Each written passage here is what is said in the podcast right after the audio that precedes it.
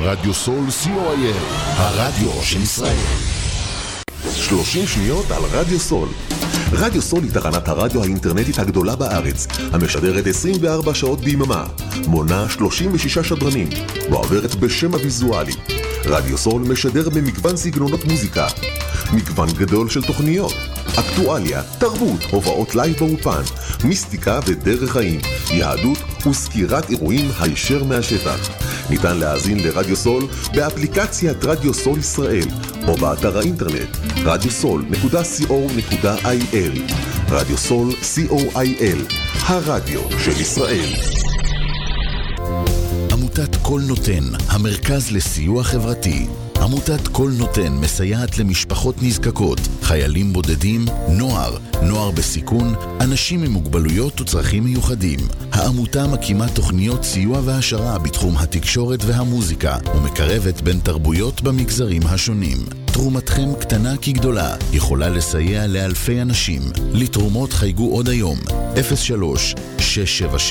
03-677-3636. עמותת קול נותן, המרכז לסיוע חברתי. קול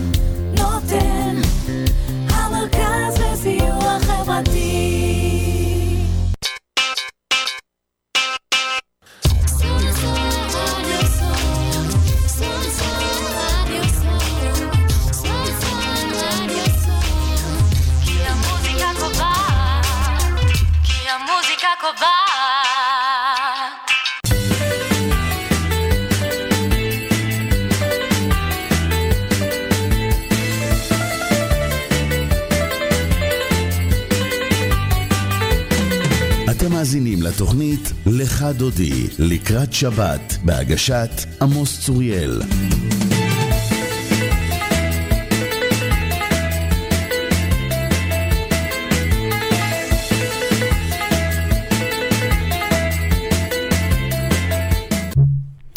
שלום אה, למאזיני רדיו סול, היום יום שישי, ד' בכסלו, תשפ"ד, ה-17 בחודש נובמבר, שנת 2023. באולפן עמוס צוריאל איתכם בתוכנית לך דודי לקראת שבת, פרשת תולדות תשפ"ד, תוכנית מיוחדת בת שעתיים מהשעה 10 ועד השעה 12 בצהריים. בתוכנית היום שיחה עם כבוד הרב, סגן אלוף במילואים, אהרון בדיחי, רב העיר אבן יהודה וממלא מקום רב העיר באריאל, כבוד הרב ידבר על שני נושאים מתוך פרשת תולדות. הנושא הראשון, האם באמת רימתה רבקה את יצחק בעלה? והנושא השני, הרוצה ללמוד על כיבוד הורים, ילך לעשו הרשע, האומנם? פינת אה, רגע של עברית מתוך ספרה של אה, רות אלמגור רמון, והפעם הביטוי הם ידברו והן ידברו. פינה נוספת, חיים עם ערך, בהגשת כבוד הרב דוקטור יאיר הילר, מרצה ליהדות ומורשת ישראל, ישוחח כבוד הרב על הנושא פלא קיומו של העם היהודי. יהיה מעניין, האזנה נעימה.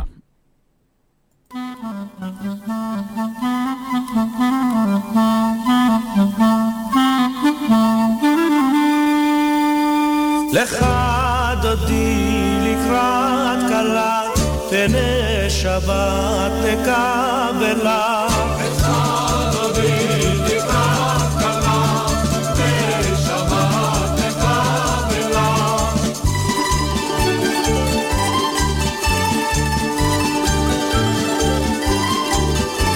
שמור וזכור בדיבורך, השמיענו אל המיוחד, אדוני אחד ושמו אחד, לשם ולתפארת ולתהילה. מקדש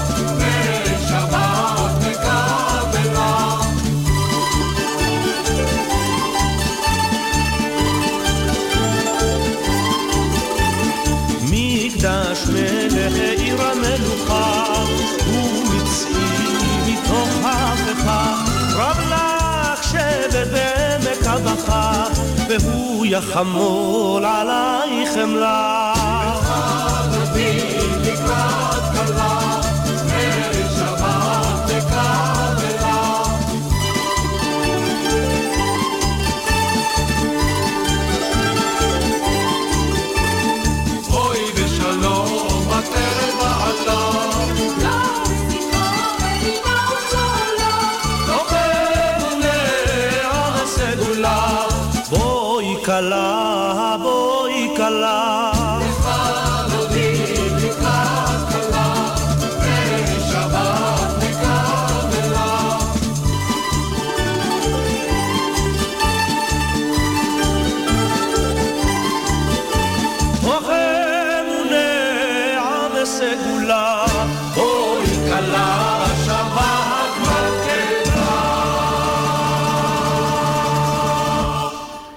פרשת השבוע, תולדות, אה, מתחילה בפסוק, ואלה תולדות יצחק בן אברהם, אברהם הוליד את יצחק. ויהי יצחק בן ארבעים שנה, בקחתו את רבקה בת בתואל הארמי מפדן ארם, אחות לבן הארמי, לו לאישה.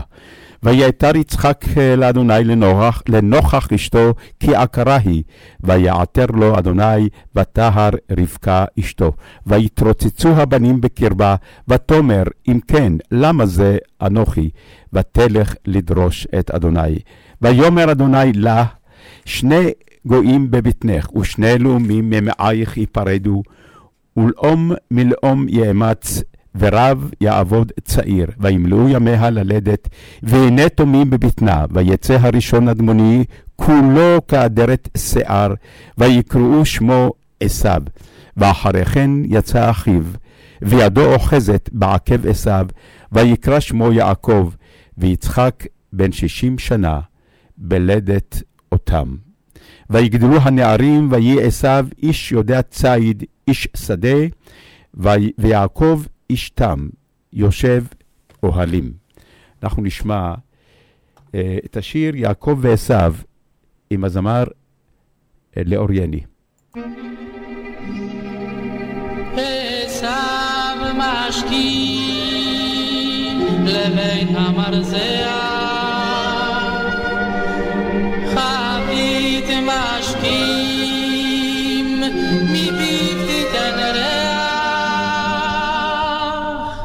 Oi.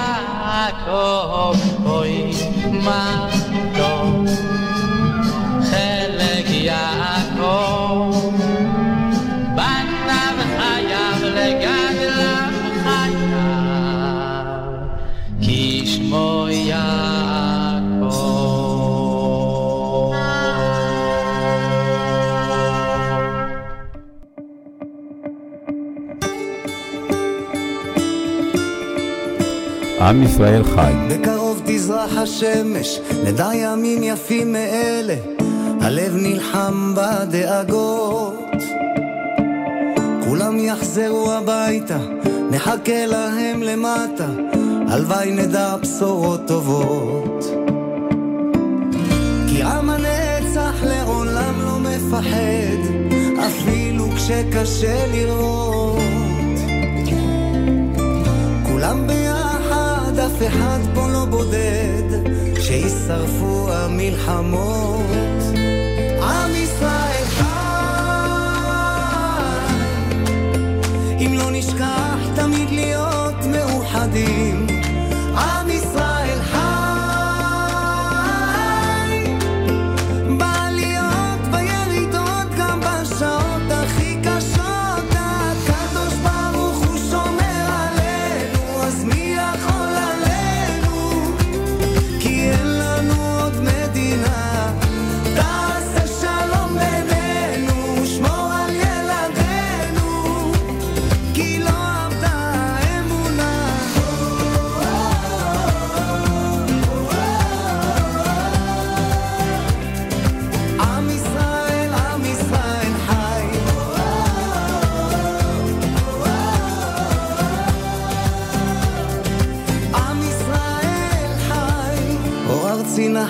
נחלתנו, לא תיפול כעת רוחנו, מסביב ברזל של חרבות.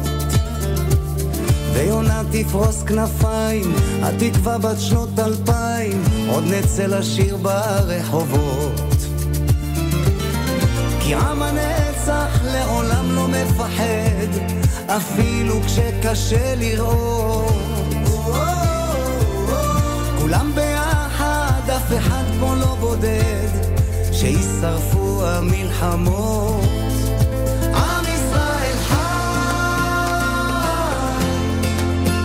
לא תמיד להיות מאוחדים.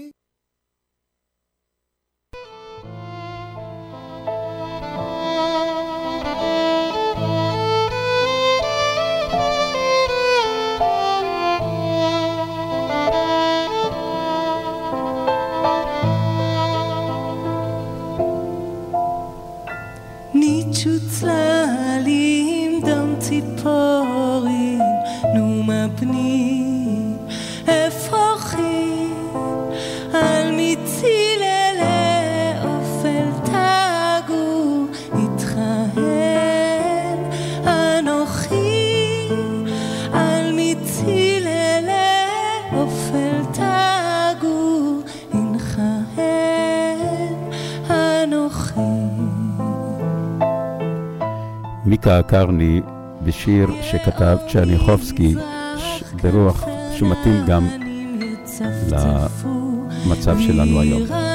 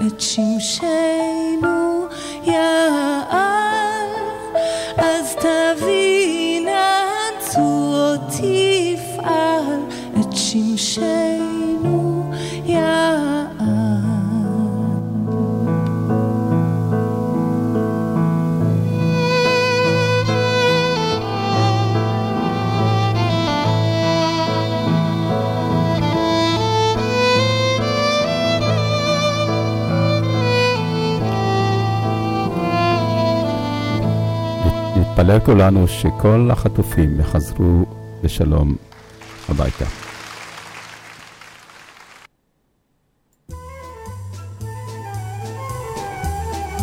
שיר הכרם עם אלאור יני.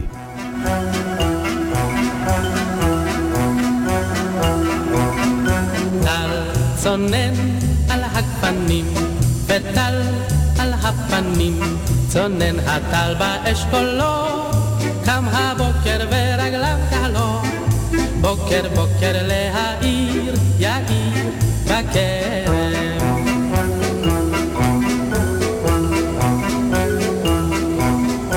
אור עולה על ההרים, ואור על הבוצרים, עולה האור מערפילים, שיר לגפן ירוקת עלים, גפן גפן להלל, הלל בכרם.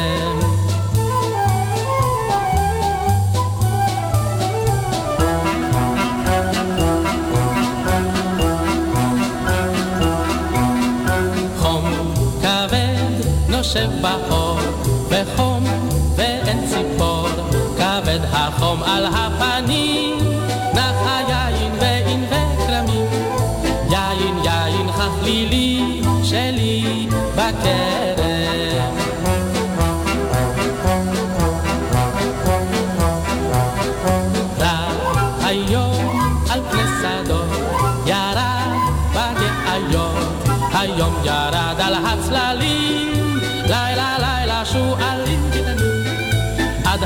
הבוקר כוכבים קמים בכרם.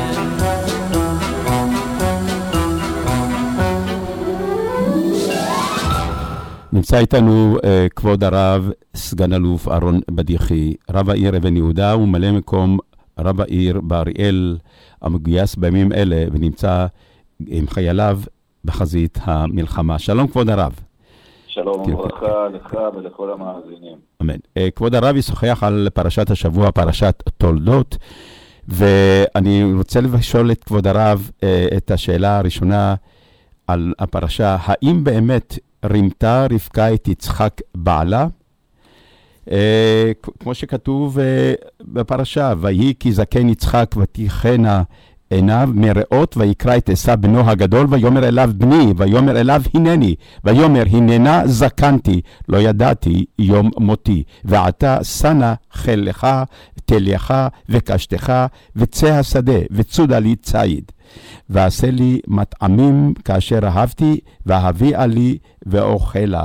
בעבור תברכך נפשי בטרם אמות. ורבקה שומעת בדבר יצחק אל עשו בנו, וילך עשו השדה לצוד ציד לאביו. ורבקה אמרה אל יעקב בנה לאמור, הנה שמעתי את אביך מדבר אל עשו אחיך לאמור, הביאה לי ציד ועשה לי מטעמים ואוכלה, ואברכך לפני אדוני לפני מותי. ועתה בני שמע בקולי, לאשר אני מצווה אותך, אותך.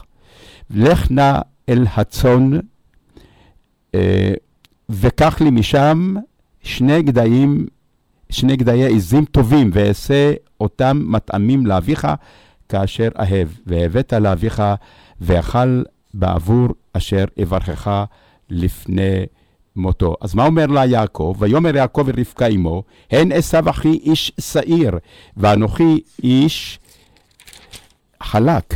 אולי ימושני אבי, והייתי בעיניו כמתעתע, והבאתי עלי קללה, ולא ברכה. ותאמר לו אמו, עלי קללתך, בני, אך שמע בקולי ולך קח לי.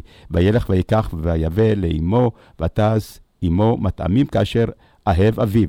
ותיקח רבקה את בגדי עשיו, בנה הגדול, החמודות, אשר איתה בבית, ותלבש את יעקב, בנה הקטן.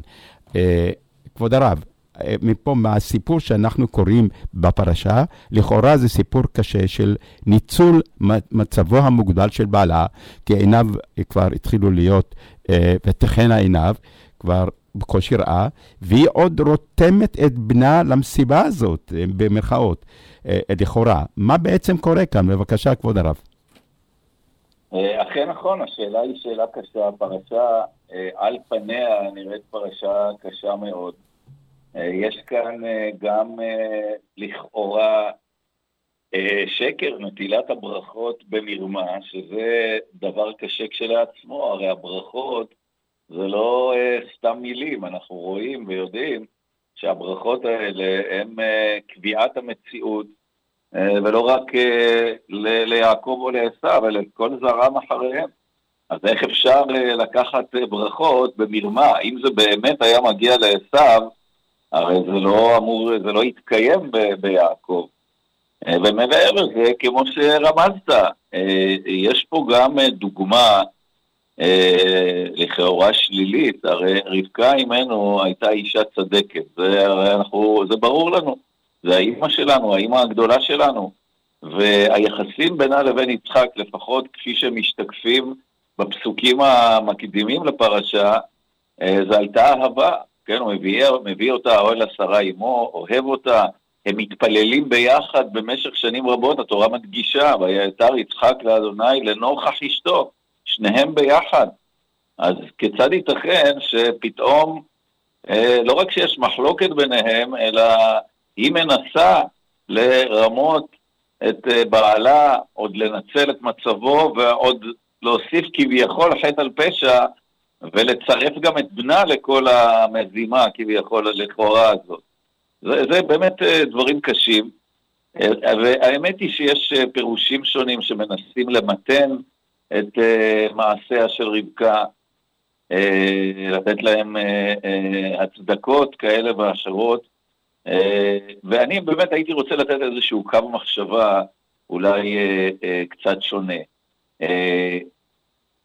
אה, אנחנו יודעים הרי כבר מלכתחילה שרבקה, היו לה הרהורים בשעת ההיריון, אנחנו רואים זאת, מפני שהיא התפללה כ-20 שנה לפרי בטן, ופתאום שיש לה קצת קשיי לידה, קשיי הריון, היא הולכת אה, לדרוש את השם, היא כבר אה, לא, לא רוצה ללדת. אז נכון, אומרים לנו חכמים, היא הרגישה ששני הילדים שבבשנה, שני העוברים, לא יוכלו לחיות בשלום בעולם הזה, מפני שכבר בבטן הם רבים ביניהם, כשהיא עוברת על פני בתי מדרש, יעקב מפרכס לצאת, כשהיא עוברת על פני בתי עבודה זרה, עשיו מפרכס לצאת, אה, היא מבינה ששלום ביניהם לא יהיה. ולזה היא לא מוכנה, עם כל ההשתוקקות שלה לפרי בטן, היא לא מוכנה להביא מלחמות לעולם. ולכן היא הולכת לדרוש בהשם, כביכול היא רוצה להפסיק, לעשות הפסקת הריון, היא לא מוכנה. אה, והקדוש ברוך הוא אומר לה אה, שזה התוכנית, זאת התוכנית אה, של הקדוש ברוך הוא. וכן, כמו שהנביא אומר ל... ל... למלך חזקיהו, בעד קו שדרחמנא, למה לך? אנחנו לא מתכננים את תוכניותיו של הקדוש ברוך הוא, אנחנו צריכים לעשות את שלנו, והקדוש ברוך הוא הטוב בעיניו יעשה. כן, והוא גם מסביר לה, ולעומי לעומי יאמץ, ורבי יעבוד צעיר וכולי. ואכן היא ממשיכה את ההיריון, אבל היא ממשיכה את ההיריון מתוך ידיעה שהולך להיות קשה, הולך להיות לה קשה, אה, והיא יולדת את הילדים, וכשהם גדלים, התורה ישר מדגישה לנו, ויהי עשיו איש יודע ציד, ויעקב אשתם יושב אוהלים, שני ניגודים. יש פה ג'ינג'י עם אדרללין, שכל מעשיו הם אה, מכוונים לדברים שליליים, כמו שחז"ל מגלים לנו אה, במדרשים השונים, ואילו יעקב הוא איש תם, יושב אוהלים, ממשיך את מסורת בית אה, אבותיו. כמובן שלכל ההתפתחות הזאת גם יצחק ער. יצחק הוא האבא של הבית, הוא רואה בדיוק מי אלה, הוא מכיר בדיוק מי אלה, לא פחות מאשר רבקה. והשאלה עכשיו, איך מתמודדים עם הצרה הזאת? איך מתמודדים עם הקונפליקט הזה? איך מתמודדים עם ילד שהוא בעצם מצד אחד ילד שלנו, הוא אפילו הבכור, אבל הוא פגע רע שעלול חלילה אה, לא רק לקלקל את יעקב אחיו, אלא גם להוציא שם רע לבית. כן, כפי שחז"ל אומרים לנו, מה הוא היה עושה כשהוא היה יוצא מהבית, כן? אה, והאמת היא שאנחנו לכאורה עומדים ותמהים. הרי היה להם את הדוגמה של הזוג הראשון, עמוס, נכון?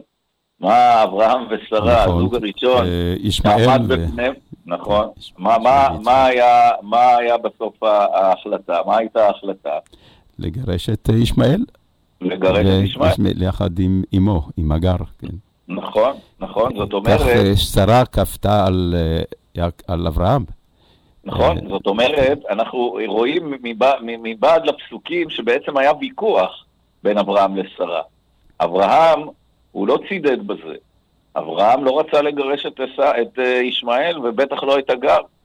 הוא אומר לשרה, זה בני בכורי, שנולד לי אחרי 90 שנה, זאת אשתי שאת הכנסת לביתי. הוא לא מוכן. ושרה מתעקשת, ובסופו של דבר מי שמכריע זה לא, לא פחות ולא יותר, הקדוש ברוך הוא. כל, כל אשר תאמר אליך שרה, שמע בקולה. הכוונה בעניין הזה, כן? כן.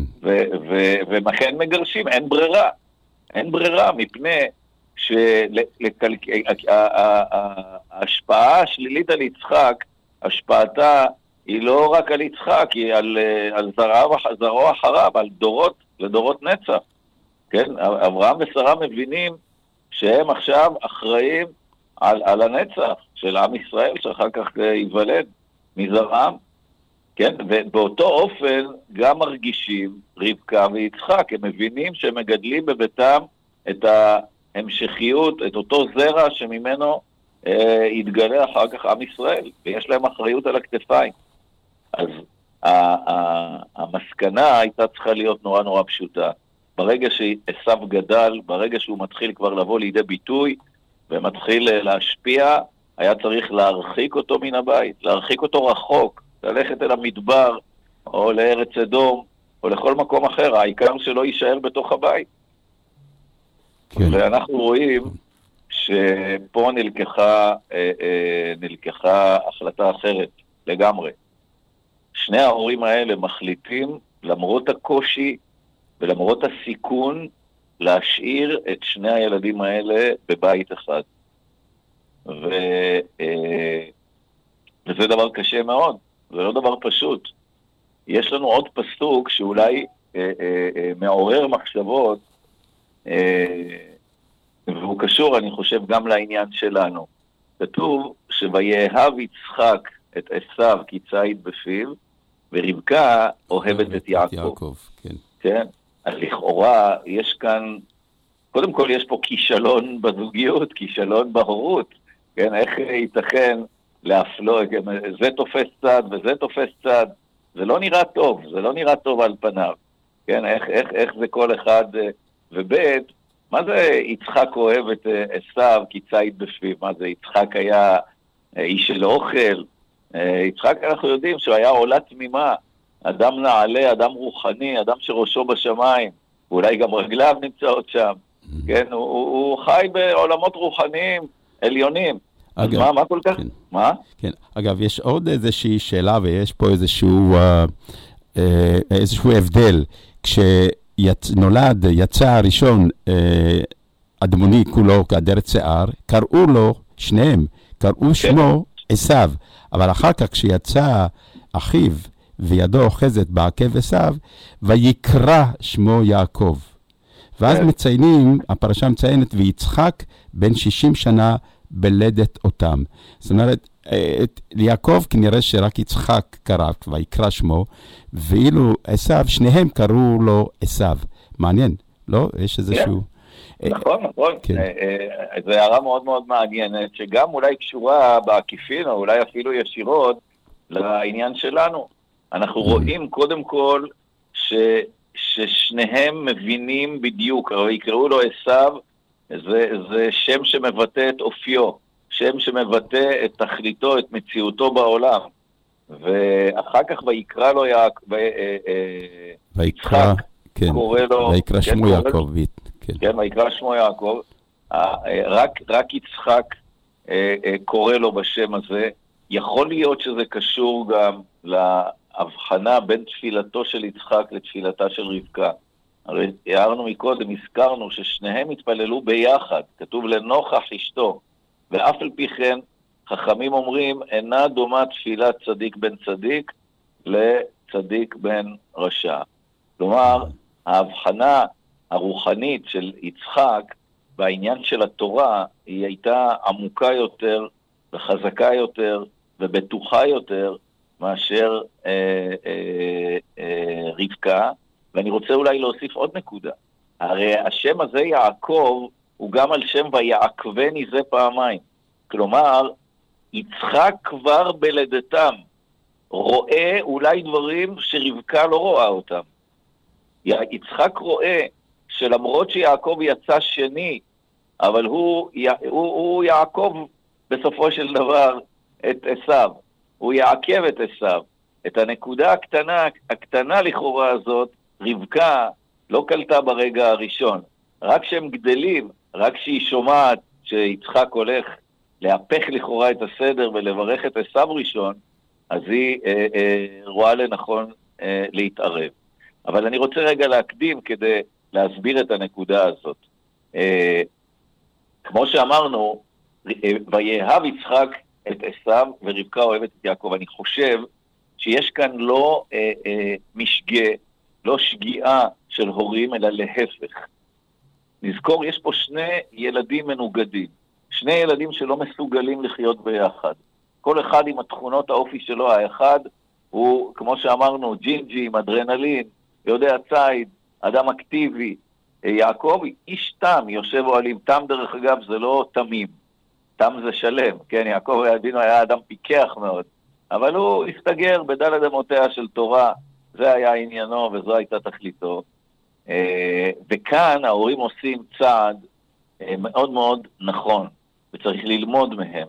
הם לא מפרידים את הילדים, הם לא שולחים אחד החוצה, אלא כל אחד לוקח לטיפולו ילד אחר על פי אופיו. יצחק היה אדם קר רוח, היה אדם מתון מאוד, והוא לוקח תחת חסותו דווקא את ההפך, דווקא את עשיו, שהוא עם הרבה אדרנלין, הוא זקוק להרגעה, הוא זקוק לסבלנות, הוא זקוק להרבה אמונה בו. כפי שחז"ל אומרים לנו, כשעשו היה חוזר הביתה ממסעותיו, כן, הוא היה חוזר עם הרבה שלל, אבל הוא אה, אה, בא עם משאית עם אה, מלח, כן, עם איזה סמי מלא מלח, אבל הוא משאיר אותו בחוץ, והוא נכנס הביתה, ואבא שלו רואה אותו, שואל אותו מה נשמע, מה עשית היום, אומר לו, אבא, תשמע, יש לי בעיה נורא גדולה. אני uh, עשיתי עסקה, אה, הבאתי הרבה הרבה מלח, אבל אני לא הכנסתי אותו הביתה. הוא שואל אותו למה? אומר לו עשיו, אבא, אני לא רציתי להכניס דבר שהוא לא, לא מתוקן. אני לא יודע אם צריך להפריש מעשרות מהמלח או לא להפריש, כן? אז אה, לו רבקה הייתה שומעת את זה, רבקה שבאה מבית של רמאים, מבית של, אה, כן? אז, אז לו רבקה הייתה שומעת את זה, היא הייתה פשוט מפליקה לו שני סטירות, אומרת לו, בני, לך תחזיר מיד את, ה, את, ה, את מה ששדדת, את מה שרימית, לך תחזיר את זה. להסר או לא להסר, זה שאלות של, אה, של קש, כן? אבל יצחק לקח, את חס... לקח תחת חסותו את עשיו. יצחק, עם הסבלנות שלו, עם קור הרוח שלו, הוא, הוא הוא קורא לעשו, אומר לו, תשמע בני, בוא, בוא נפתח רמב"ם, בוא נפתח שולחן ערוך, בוא נלמד ביחד, בוא נראה אם צריך להפריש או לא צריך להפריש. עכשיו, יצחק הוא לא uh, תמים, יצחק יודע בדיוק מי זה עשו, אבל הוא בכל זאת מנסה בכל דרך להשאיר אותו קרוב לבית, למתן אותו, אולי קצת לתקן אותו אפילו, כן? אה, לעומת זאת, רבקה אוהבת את יעקב. זה לא שהיא לא אהבה את עשיו, אבל היא לקחה תחת חסותה באופן יותר אה, ממוקד את הטיפול ב, ב, ב, ואת ההדרכה של יעקב אבינו. יעקב אבינו איש תם יושב אוהלים. רבקה, היא באה מעולם המעשה, היא באה מבית, כמו שאמרנו, של תככנות, של רמאות. היא הכירה כבר את כל, אה, את כל העלמא דשיקרא, מה שנקרא. והיא זו שצריכה קצת לאזן את יעקב, כן? ל- ל- ל- להדריך אותו לקראת היציאה אל העולם הגדול, כן? העולם הוא לא כזה תמים, העולם הוא לא כזה ישר, כן? זה היא לקחה את התפקיד על עצמה, אבל בעצם גם יצחק וגם רבקה, מתוך זוגיות וקשר מופלא ביניהם, מחלקים את העבודה. אבל שניהם, ובוודאי יצחק, מכירים בדיוק מיהו הממשיך מי הוא זה שיהיה החוליה הבאה בשרשרת. זה הרי דבר פשוט, זה דבר ברור, זה גם היה ברור לעשו, כן? מי ממשיך הדרך. ולכן היה ברור שיעקב הוא זה שיקבל את הברכות, למרות שהוא לא היה בכור כפשוטם של דברים. כן. ו... זה ברור מה שאני אומר? כן, כן, אה, רק רציתי לומר, אולי כדאי שנעשה אתנחתא קלה ונשמע את יורם גאון בשיר הנרות, נרות שבת? בשמחה. אוקיי.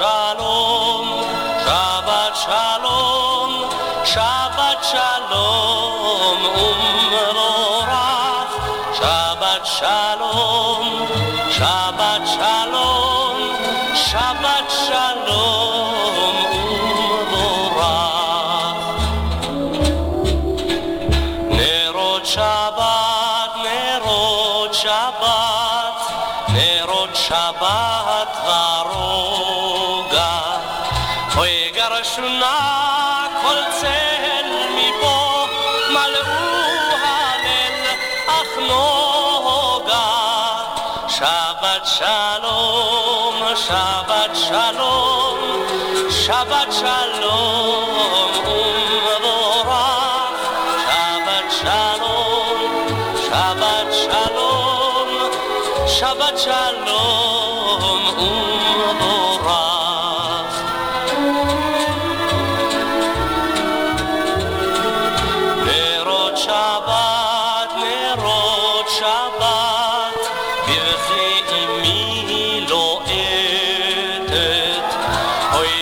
בזכותכם יבוא גואל לעם ולמולדת.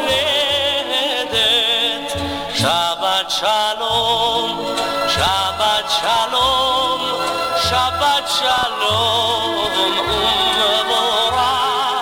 שבת שלום,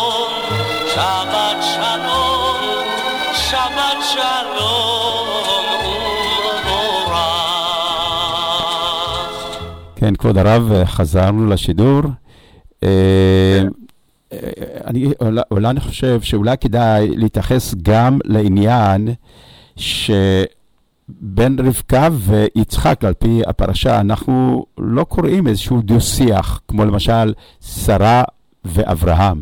פה יש איזה מין שקט, הכל נעשה בצורה שונה מאחורי הגב של יצחק, והיא לא מדברת איתו. מה, היה, מה הייתה הבעיה אה, שרבקה הייתה ניגשת ליצחק ואומרת לו, לא טוב שאתה עושה, שאתה רוצה לברך את עשיו בברכות שהובטחו אה, לאברהם ועברו אליך. ואז אולי הכל היה משתנה, לא? נכון, אה, קודם כל זאת הערה נכונה והבחנה מאוד מאוד נכונה, יפה מאוד. Mm-hmm. אבל אני חושב, אני התחלתי באמת להסביר את הנקודה הזאת. צורת ההתנהלות של אברהם ושרה היו שונים מצורת ההתנהלות של רבקה ויצחק, אף על פי ששניהם הם מודל, הם מודל לזוגיות מופלאה. הרי אנחנו יכולים להניח מראש שאבותינו ואימותינו הקדושים הם, הם, הם, הם, דוגמאות, הם דוגמאות אידיאליות, כן? הם דוגמאות אידיאליות, אלא מאי? יש דרכים שונות. לא הרבה פעמים אה, אה, מסתכלים על, ה, על, על, על הדשא של השני, אבל אי אפשר להשוות. כל זוג יש לו את הזוגיות שלו. וכאן אנחנו מגלים עוד דרך בהתנהלות של זוגיות. יצחק ורבקה הם מתואמים בלי מילים. אלו אנשים שהזוגיות והקשר ביניהם הוא קשר נשמתי מאוד מאוד עמוק. הם לא צריכים מילים בכלל. הם יודעים מה קורה מבלי מילים, והם מתואמים, כמו שאמרנו, בלי מילים. הם לא צריכים לדבר. כמו שראינו, יש חלוקת עבודה מאוד מאוד ברורה ביניהם, והכל מתואם. הכל מתואם. עכשיו, אה, אה, אני, אני רוצה להוסיף אולי עוד שאלה אל, השאל, אל השאלות שהנחנו בתחילת השיחה, והיא, איך זה בכלל אפשר לעבוד או לרמות את יצחק? הרי יצחק, עם כל הכבוד, גם כשהוא היה סגי נהור, א', אנחנו יודעים שהאדם סגי נהור, החושים שלו הם הרבה הרבה יותר חדים מהאדם אה, רגיל. ודבר שני, אנחנו יודעים שיצחק היה אדם רוחני, היה אדם בעל הבחנה אה, אה, מאוד מאוד נעלית, מאוד מאוד גבוהה, ואדם כזה אי אפשר לרמות אותו, הוא לא משתמש בעיניים בכלל, ויש לו עיניים רוחניות, יש לו חוש רוחני. אי אפשר לבוא לפניו ולהתחפש עם, אה, עם, עם, עם אור של עיזים ולרמות אותו. הרי זה פתטי לחשוב כך, כן? ולכן אני חושב שהכל היה פה, אני לא, לא רוצה לומר הצגה, אבל אה, זה היה פה התנהלות שהיא לכאורה בדרך הטבע, אבל אה, אה, הנקודת המטרה הייתה נקודה מאוד מאוד ברורה. ושוב, אני רוצה לומר שגם יצחק מלכתחילה היה ברור לו במשך שנים שממשיכו, ממשיך הדרך של אברהם אבינו, זה יעקב, זה היה הרי ברור, לא היה על זה מחלוקת. כן? והיה ברור שאת הברכות על ההמשכיות הזאת של זרעו של אברהם, הברכות האלה יינתנו ליעקב. השאלה רק הייתה, כיצד זה יקרה, כן? עכשיו, אני, אני, מה שאני רוצה אה, להעלות כאפשרות, ונראה לי שזה מאוד מאוד מתחבר עם כל מה שאמרנו קודם לכן, שיצחק ורבקה רצו לנהל את הדברים באופן כזה שלמתן עד כמה שניתן את הפגיעה בעשיו. מפני שגם אם עשיו ידע שהוא לא הולך בדרך הסלולה שסללו לו הוריו, הוא עדיין מקווה, כן, בחוצפתו אפשר לומר, לקבל את הברכות. הוא עדיין מצפה לקבל את מה שמגיע לו כבכור, למרות שהוא מכר את בכורתו, אבל הוא עדיין מצפה. ויצחק ורבקה עושים מאמצים כבירים למתן את הפגיעה בעשיו. ולכן הם עושים את זה בצורה כביכול דיפלומטית, כן? אה, רבקה קוראת ליעקב, היא לא משתפת אותו ב-background, אה, כמו שזה נקרא, כלומר בכל ההקדמה שהקדמנו, היא לא משתפת אותו. כהורים, אנחנו לא אמורים לשתף את הילדים שלנו בקונפליקטים שלנו. אנחנו אמורים אה, אה, אה, לדבר איתם ולהדריך אותם מבלי להכניס אותם לתוך כל נבחי המחשבות שלנו והשיקולים שלנו כהורים, וכך נוהגת רבקה. רבקה לא מסבירה ליעקב את ההיגיון שבדברים, היא רק פוקדת עליו, היא רק מצווה עליו, תעשה מה שאני אומרת לך, כן? ו- והיא משאירה אותו עם השאלות, זו באמת שאלה, אולי ימושני אבי, והוא ייתן לי קללה ולא ברכה, היא לא מנסה להסביר לו, ואני אומר שוב, זו דוגמה מופלאה אה, אה, להורות וחינוך ילדים, ליחס או לקשר שיש בין הורים לילדים. אנחנו לא צריכים אה, לפתוח דיונים עמוקים מדי. יש דברים שאנחנו יכולים לפרוס בפני הילדים שלנו, אבל בהחלט יש מרחב מסוים שאנחנו צריכים להשאיר אך ורק לעצמנו כהורים. לא לערבב את הילדים, כי לא תמיד הם גם מסוגלים להכיל את השיקולים ואת הקונפליקטים האלה. לא צריך לבלבל אותם יותר מדי. וזה מה שרבקה עושה, וזה גם מה שיצחק עושה. אנחנו רואים שיצחק על אב כביכול החששות שלו, חכמים אומרים, הוא ראה גיהנום פרוסה לתחתיו, אבל הוא לא, אבל הוא לא עצר, הוא המשיך את המהלך, כן? בסיכומו של עניין, מה שאני רוצה לומר, שצריך לראות את הדברים אולי מזווית אחרת לגמרי. מהזווית, נקרא לה האידיאלית, שיצחק ורבקה עושים פה איזשהו מהלך שהוא מתואם בלי מילים, והוא מגיע בסוף אל התכלית שלשמה שניהם כיוונו כל השנים בגידולם של יעקב ועשו. אלא מה? הם עושים את זה בדרך הטבע, ואני אה, אה, הכנסתי פה, או, הוספתי נקודה של דעתי מאוד מאוד אה, חשובה ויסודית, ואולי תתחבר אולי לנושא נוסף שהייתי רוצה לדבר איתך עליו אחר כך, וזה היחס של עשו אל הוריו. כן? Mm-hmm. ההורים עושים כל מאמץ להחזיק את עשו בתוך הבית, להסעיר אותו קרוב לאח שלו, קרוב ל- ל- לסביבת ה- למשפחה שלו. ו- וגם כאן, במהלך שהיה אמור להיות המהלך הכואב ביותר אה, עבור עשו, הם משתדלים לעשות את זה בצורה הכי, אה, נקרא לזה, מתונה.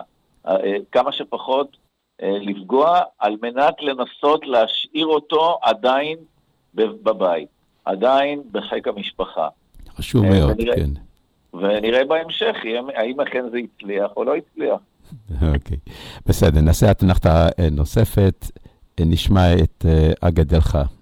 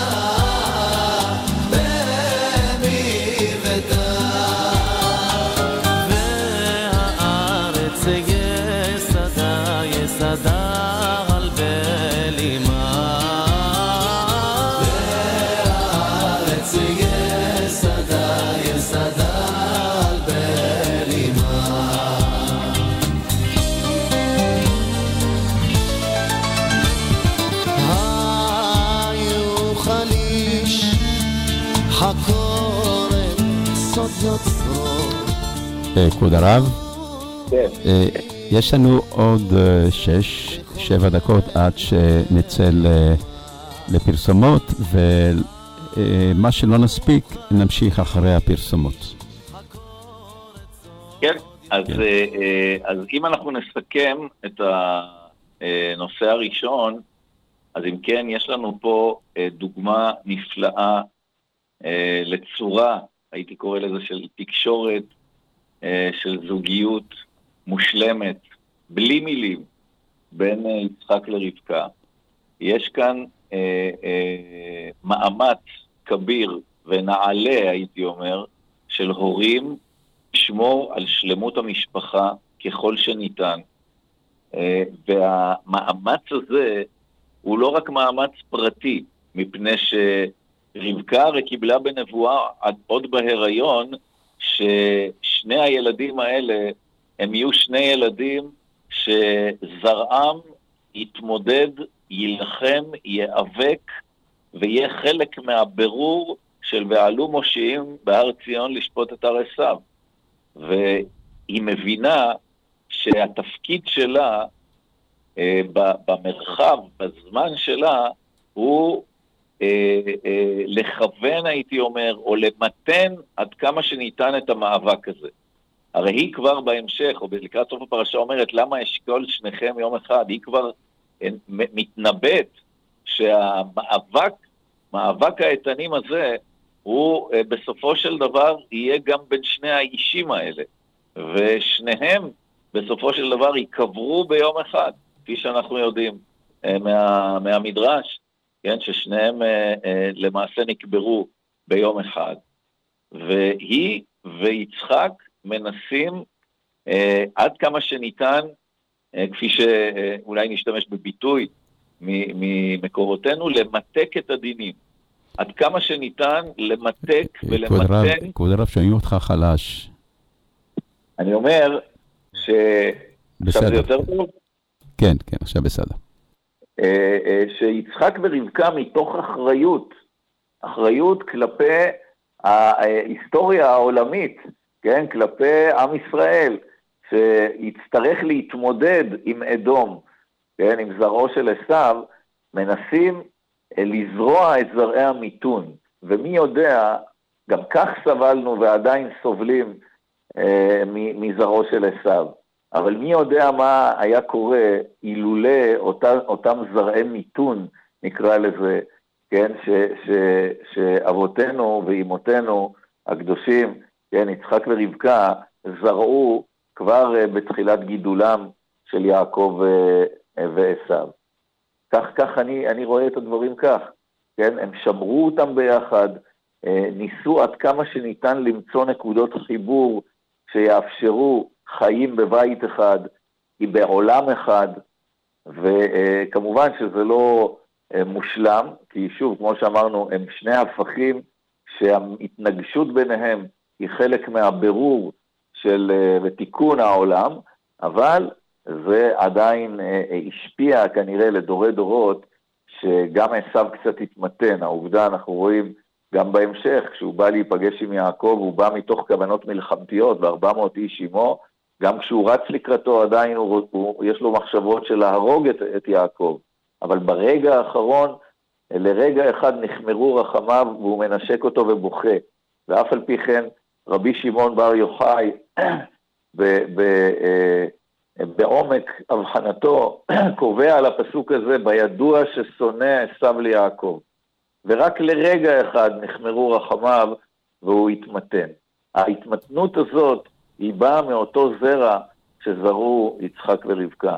לאמן אותו, לחנך אותו, ל- ל- ל- לזרוע, כן, הייתי אומר, בנשמתו, את האפשרות הזאת כן לחיות עם יעקב, ולו לרגעים, כן, וגם בהמשך הדורות אנחנו כנראה אה, אה, סובלים, נקרא לזה, פחות, קצת, בזכות, ה- אה, אה, בזכות יצחק ורבקה. כבוד הרב, אה, אנחנו נמשיך אחרי הפרסומות? בעזרת השם. בסדר, אז הנה, אנחנו נשמע איזה שיר ונצא לפרסומות, ולאחר מכן נשוחח שוב.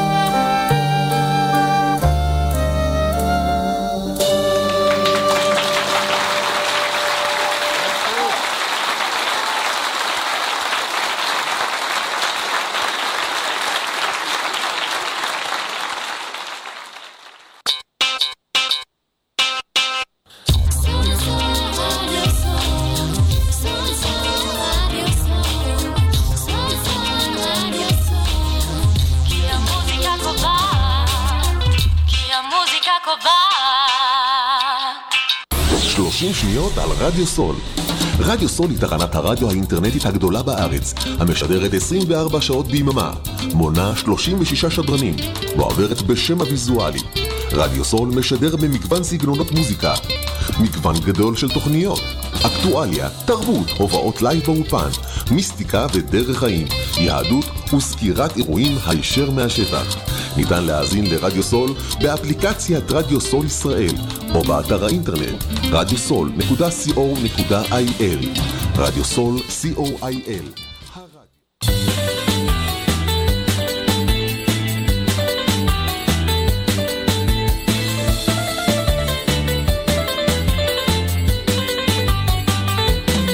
אתם מאזינים לתוכנית "לך דודי" לקראת שבת, בהגשת עמוס צוריאל.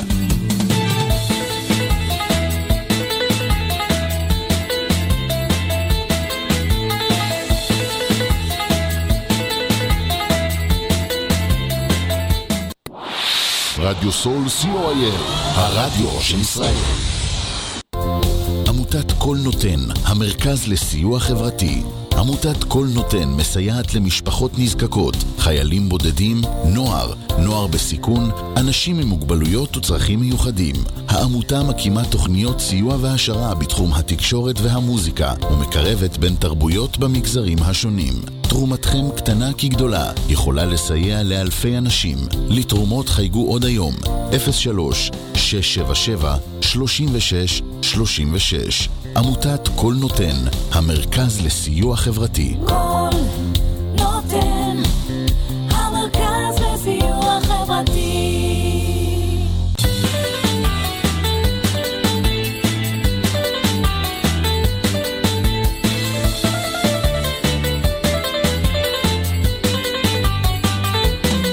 אתם מאזינים לתוכנית לך דודי, לקראת שבת, בהגשת עמוס צוריאל.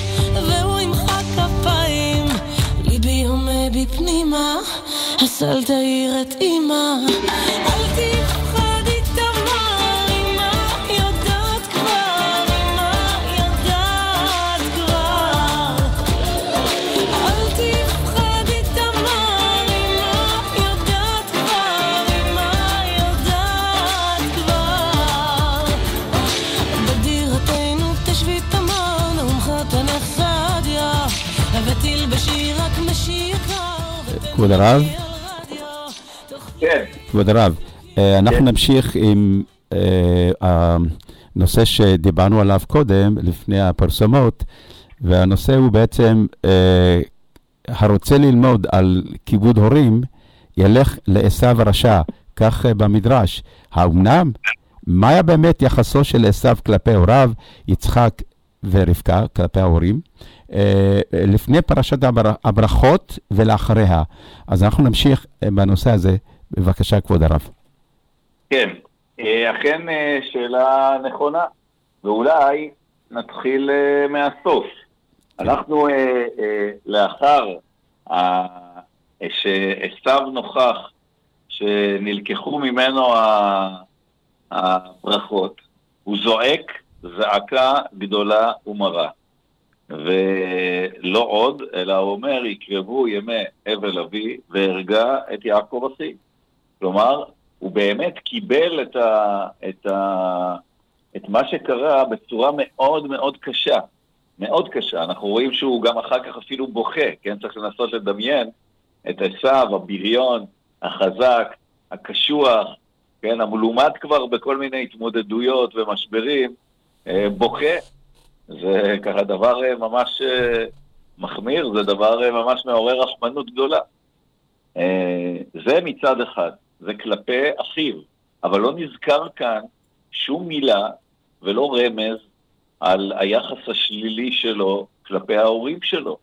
הרי גם הוא הבין שידו של מי במעל, הרי יעקב לבדו לא היה יכול לעשות את, ה, את המבצע הזה, כן? זה אימא שלו עשתה את זה, והיא השתמשה לא פחות ולא יותר בנשק הגדול שלו, ותיקח את בגדי עשו בנה החמודות אשר איתה בבית. כן, היא השתמשה בפיקדון שהוא הפקיד אצלה על מנת אה, אה, לפגוע כביכול בו. ובמצב הזה, אה, היה צריך לזרוק את עצמו מהבית כמו, כמו אה, כדור של תותח. כן, היה צריך להתרחק מהבית. הפצע הזה שנחרט שנחרד בו, היה צריך להרחיק אותו מן הבית אה, אולי אפילו לנצח. אם גם ההורים שלו בוגדים בו ומשתפים פעולה עם אחיו, אה, אז, אז מה יש לו לחפש עדיין בבית הזה? ובכל זאת, אנחנו רואים שזה לא כך. בוא תשים, תקרא יחד איתי את הפסוקים האחרונים של הפרשה. רק רגע, כן, אני כן. אפתח את הספר, כתוב שם, מיד לאחר. ה... אה, הדברים של עשיו וכולי, כתוב, ויצחק ורבקה מצווים את יעקב ושולחים אותו לחרן לקחת אישה רק מהמשפחה שלו, משפחת אמו, אז כתוב, וישמע יעקב אל אביו ואל אמו, וילך פדן הארם. וכאן היה, היה, הייתה צריכה להסתיים הפרשה למעשה, אבל הפרשה מסתיימת בשני פסוקים מאוד מאוד תמימים. וירא עשיו כי רעות בנות כנען בעיני יצחק אביו, וילך עשיו אל ישמעאל ויקח את מחלת בת ישמעאל בן אברהם אחות נוויות, על נשב לו לאישה. בשביל מה צריך להוסיף לנו פה את הפסוקים האלה? היה הרבה יותר נכון להשאיר אותנו ככה עם המפץ הגדול הזה, כן, עם ה, הייתי אומר, עם הזעזוע הזה, בזעקתו של עשיו, אה, לסיים את ה... לסגור את המעגל עם יציאתו של אה, יעקב לחרן, ובזה אמורה להסתיים הפרשה. בשביל מה מוסיפים לנו עוד פה אה, שני פסוקים שמספרים על אישה שלישית לעשיו? וזה לכאורה נראה מיותר, זה נראה אפילו פתטי משהו, כן, להזכיר לעסוק בסיפור הזה, שהוא סיפור שולי, הוא סיפור קטן, הוא בכלל בלי שום יחס לכל מה שקרה קודם לכן. כן, כאן, אגב, פה, אה, בעניין הזה, אה, אני חושב שעשו, אה, לא רק ששמע את יצחק, את אביו, אני חושב שהוא גם שמע את רבקה. אמנם לא, לא מופיע כאן שהיא דיברה איתו, אבל סביר להניח שגם היא אה, כנראה ביקשה ממנו, אה, כן, ש, שאולי ימצא אישה אחרת, לא מבנות כן. כנען. זה, זה נכון, זה נכון, כי בעצם התורה מעידה שנשותיו הפריעו לרבקה יותר מאשר ליצחק, אבל צריך לזכור שוב את הדברים שאמרנו קודם, שהקשר של עשו ליצחק היה קשר הרבה הרבה יותר עמוק. כן? הוא גם מקשיב לאמו, הוא גם שומע את אמו, אבל uh, הוא, הוא יותר בקשר עם אבא שלו. ו... אבל אתה צודק, זה לשניהם, אכן זה, זה לשניהם. עכשיו, מה זה מראה לנו פה? היינו מצפים שאחרי הפרשה הזאת, עשיו גם יעזוב את הבית, מסיבות, מסיבות אחרות כמובן מאשר של יעקב, אבל שהוא יתנתק מן הבית הזה שכל כך פגע בו. הלם בו מהלומה מאוד מאוד קשה. ובכל זאת אנחנו רואים שזה לא כך. עשיו לא רק שהוא לא עוזב את הבית, אלא עשיו מחפש איך להתקרב ולכבד את הוריו עוד יותר מזה. כן, נחשוב, הרי בעניינים של אה, נישואין, אולי הבחירה של אישה זו אולי הבחירה הכי אינטימית של האדם בחייו. והבחירה הזאת הייתה, אה, אה, בדרך כלל, היא אמורה להיות בחירה עצמאית. ההורים לא אמורים להתערב בבחירה הזאת. אה, וצריך לזכור שעשו גם היו לו שתי נשים, שכנראה הסתדר איתם בסדר, הכל היה טוב. מה הוא צריך לקחת עוד אישה? אבל עשו פתאום בדיליי מרגיש שהנשים שלו לא מוצאות חן בעיני ההורים שלו. כן? זה, זה, אה, אה, והוא הולך ועושה מעשה נאצל, הוא רוצה לעשות נחת רוח להורים שלו. הוא רוצה לגרום להורים שלו אושר. והוא הולך ולוקח אישה שלפי דעתו תתאים להורים שלו, הרי ההורים שלו שלחו את יעקב לקחת אישה ממשפחתו, אז הוא אמנם לוקח מהצד הלא נכון, אבל הוא בעצם לוקח גם ממשפחת אביו, כן? וכל זה הוא עושה בשביל לעשות נחת רוח להורים שלו, לעשות איזשהו תיקון. מדוע הוא עושה את זה? זה, זה לכאורה נראה דבר משונה מאוד מאוד. אבל כאן אולי זה מתחבר גם למה שאמרנו קודם לכן. עשיו, למרות הזעזוע, למרות ההלם, למרות הזעקה הגדולה ומרה ומחשבות השטנה על על אחיו בעקבות נטילת הברכות, הוא יודע ומרגיש בעומק, בעומק אה, אה, אה, ליבו שכל זה היה צריך לקרות. הוא הרי יודע, כמו שאמרנו קודם, שהוא לא ממשיך הדרך האותנטית של רבקה ויצחק. הוא יודע שאת הברכות לנצח יקבל יעקב. ו, אה, והוא מכיר טובה להורים שלו, שמתאמצים בכל זאת להשאיר אותו בבית. עשו הבין כבר מתחילת גידולו, עוד בהיותו נער, שהמקום הטבעי שלו זה לא בבית הזה. והוא בעצם חי על זמן שאול, מפני שאם הוא מסתכל על ההיסטוריה, דור לפניו, הוא מבין שמה שעשו שרה ואברהם לישמעאל, הוריו צריכים גם לנהוג כלפיו כך, להרחיק אותו מן הבית. והוא מרגיש עד כמה הם עושים מאמץ לשמור אותו בתוך הבית, עד כמה הם מתאמצים לקרב אותו, למרות שהם סובלים. כן, אנחנו אה, רואים פה עוד דבר מופלא, שעשו גר אצל ההורים שלו, גם אחרי שהוא התחתן, הרי עשו, תזכור, הייתה לו כבר ממלכה, היה לה כבר צבא, היה לו כבר עם, הוא היה יכול לעשות לו איזו אחוזה מדהימה באדום וליהנות שם מכל מנעמי החיים. במקום זאת, הוא גר באיזו יחידת דיור אצל ההורים שלו. זה לכאורה נראה משונה. ואנחנו רואים עד כמה עשו העריך את ההורים שלו. עכשיו, ההורים מצד שני, כן, חכמים אומרים על הפסוקים האלה,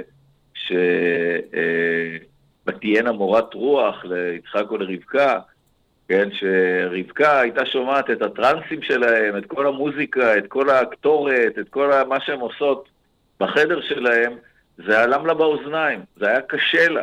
אבל היא לא, לא רק שהיא לא אמרה מילה, אלא היא לא שידרה אפילו בתנועות גוף את תחושותיה, להפך, הם הרגישו רצויים.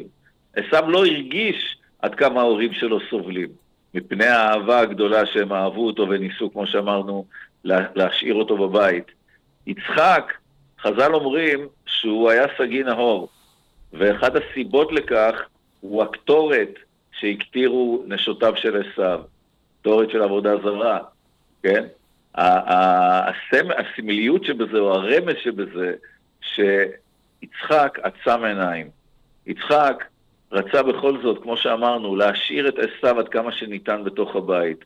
והוא היה מוכן לעצום עיניים וכביכול להעלים עין מהקטורת ומהתרבות ומהאווירה שעשו אישרה עם נשותיו בבית. ולכן עשו גם לא הרגיש זאת, כי ההורים כל כך אהבו, כל כך פרגנו, כן? לא שידרו את, ה, את הבעייתיות שבשהות שלו עם, עם נשותיו בבית. ורק רק לאחר מכן, רק כשהוא שומע את הציווי ליעקב, הוא פתאום נופל לו האסימון. פתאום הוא מבין מה הנשים האלה שלו גורמות בבית הזה.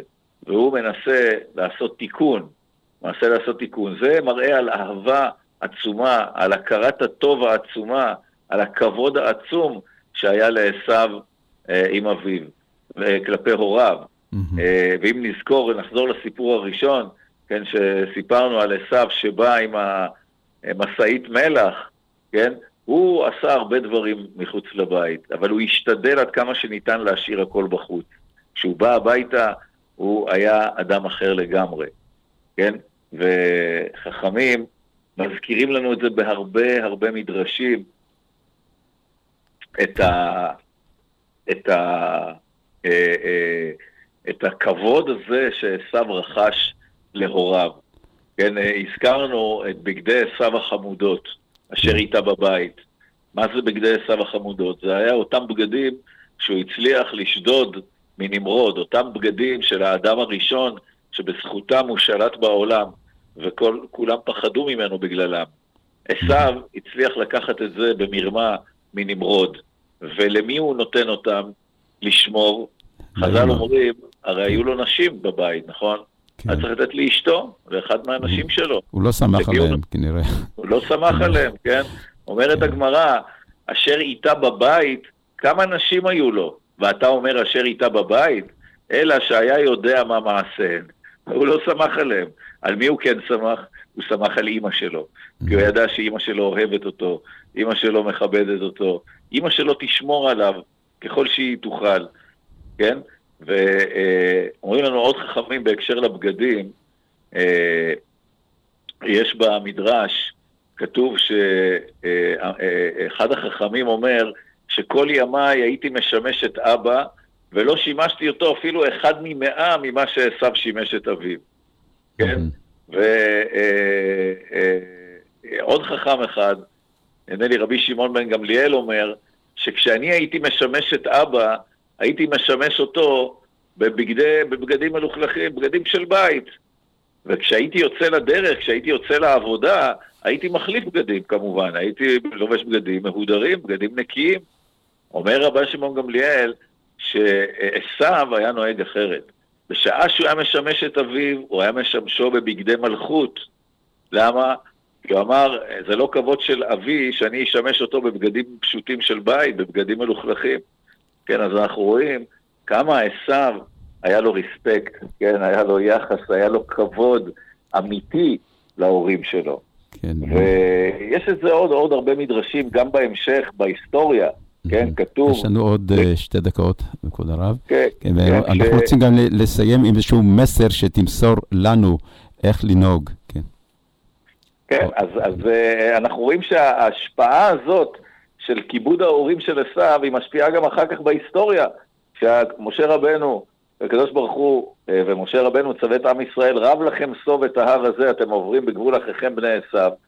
כן, אז אה, אומרים חכמים, למה, למה לא להתעמת עם עשיו? מפני שהוא היה זהיר בכיבוד אב בהם, ושכרו הוא שיהיה לו שלווה בעולם הזה. כן, קשה להילחם נגדו בעולם הזה. בזכות, ה, ה, בזכות המצווה שהוא uh, קיים. זאת אומרת, עשיו הועיל לזרעו אחריו.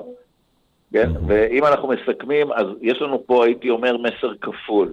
קודם כל, לנו כהורים, לנו כהורים, גם בהיבט של זוגיות, כן? כי ההשפעה על הילדים מתחילה קודם כל מזוגיות שלמה בין ההורים. כשיש חיבור שלם בין בעל ואשתו, אז בלי מילים ההשפעה על הילדים תהיה חיובית. כשחלילה הקשר הזה הוא לא תקין, אז גם אם ננסה להשתמש בעצות, אה, בכל מיני עצות מהספרים, זה לא אה, ישפיע כמו שצריך. ודבר נוסף, גם בקשר ל, אה, ל, לילדים שלנו, אנחנו צריכים להשתדל כל ילד חנוך לנער על פי דרכו, וביחד עם זה לעשות כל מאמץ לשמור את הילדים למרות שינוי התכוני, האופי ביניהם והכישורים ביניהם, להשתדל עד כמה שניתן לשמור אותם ביחד, לאהוב את כולם באופן שווה, גם אם לפעמים זה דורש חלוקת תפקידים בינינו, וגם אם לפעמים זה גורם לקונפליקטים בינינו, להשתדל לשמור את כולם ביחד בבית, מפני שזה לא רק יביא תועלת לנו כמשפחה בזמן הזה, אלא זו זריעה והשקעה לדורי דורות. אמן, אמן. תודה, תודה כבוד הרב. אה, מה אני יכול לאחל לכבוד הרב? אתה נמצא שם, אי שם במלחמה, ואנחנו כולנו אה, מבקשים מכבודו שתשמור על עצמך, שמור עלינו, ובעזרת השם, תחזור הביתה בשלום, גם החטופים שחזרו הביתה בשלום.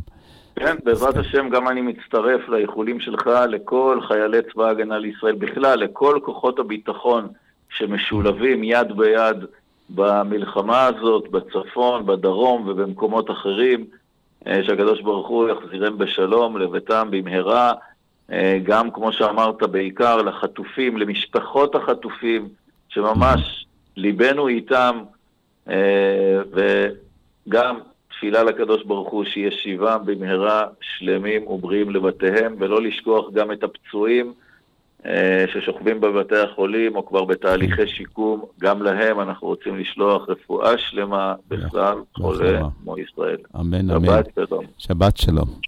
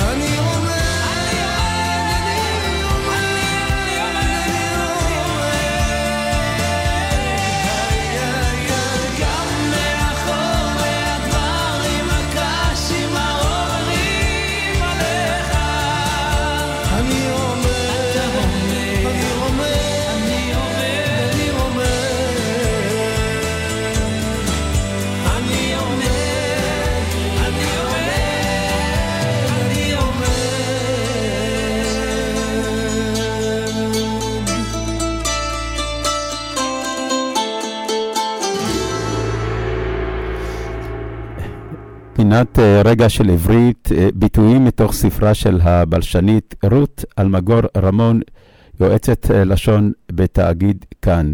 השבוע נדבר על הביטוי הם ידברו והן ידברו. כך מתוך הספר רגע של עברית של רות אלמגור רמון. ובכן, המורות ילמדו או המורות תלמדנה. הם ידברו והן ידברו. לפי מה שמוצאים במקורות, ובכן אפשר לומר המורות ילמדו, וגם המורות תלמדנה. כל מי שיתמודד עם מערכת הפועל בעברית, יודע שצורות הנקבה בעתיד קשות ומסורבלות, כמו למשל הרופאות תתמחנה, ההטבות תידרשנה, והגינות תצמחנה דשא. הצורות האלה כשרות כמובן, וכמוהן יש לנו במקורותינו, אבל לצידן מוצאים לנקבה גם את צורות הזכר. להזכירכם, מדובר בעתיד וגם בציווי, ושנותיך לא ייתמו, כך בתהילים אה, קב.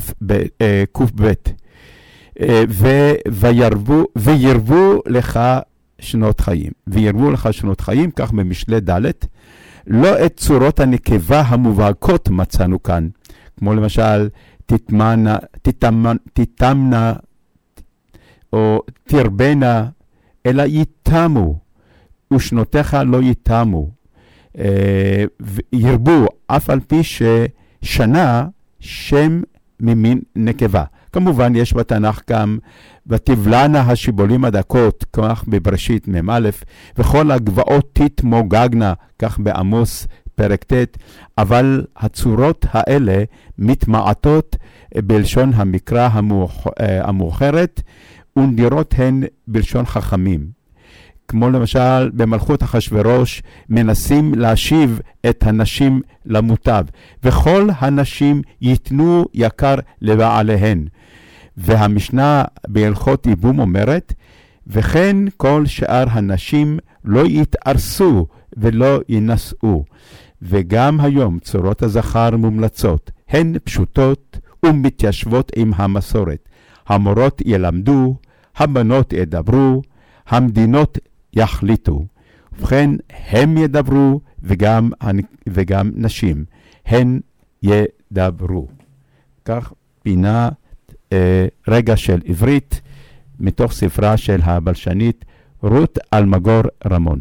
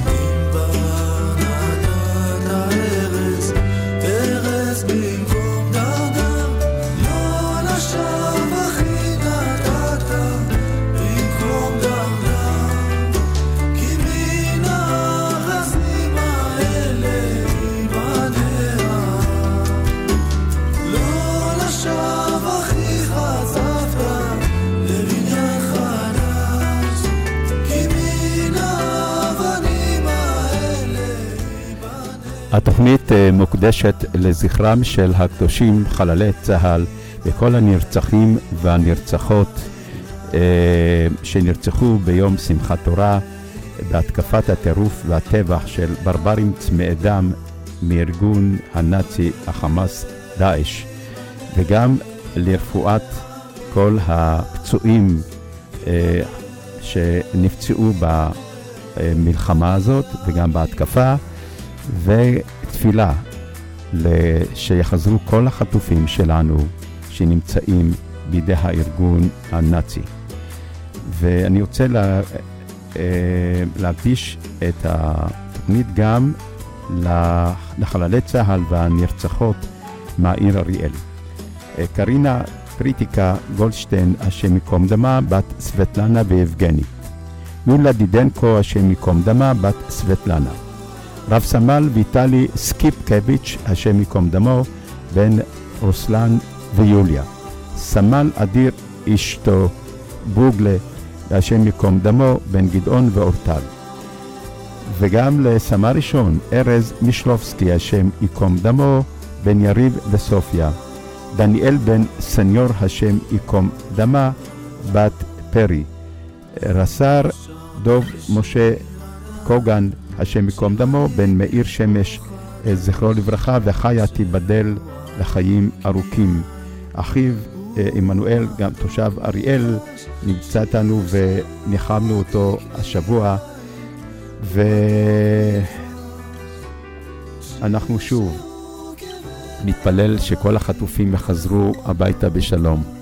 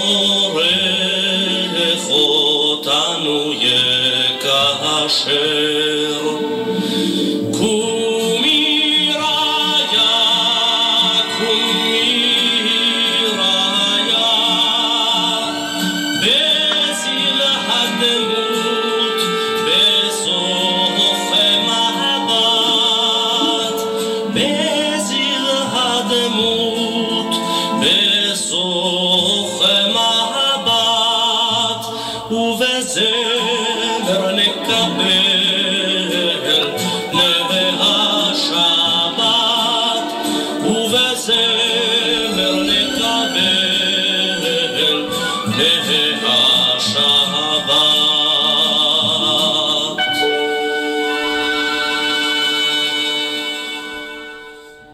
פינת חיים עם ערך, אותה ערך ויגיש כבוד הרב דוקטור יאיר הילר, דוקטור ליהדות ומורשת ישראל, מרצה לתנ"ך ויהדות. אה, כבוד הרב ישוחח על הנושא פלא קיומו של העם היהודי. אה, כבוד הרב, שלום. שלום לך, הרב עמוס, שלום למאזינים ולמאזינות היקרים. כן, אגב, אנחנו לאחר השיחה, אני אשמיע את השיר כמו שביקשת, שומר ישראל עם הזמר אה, נמואל. בבקשה, כבוד הרב.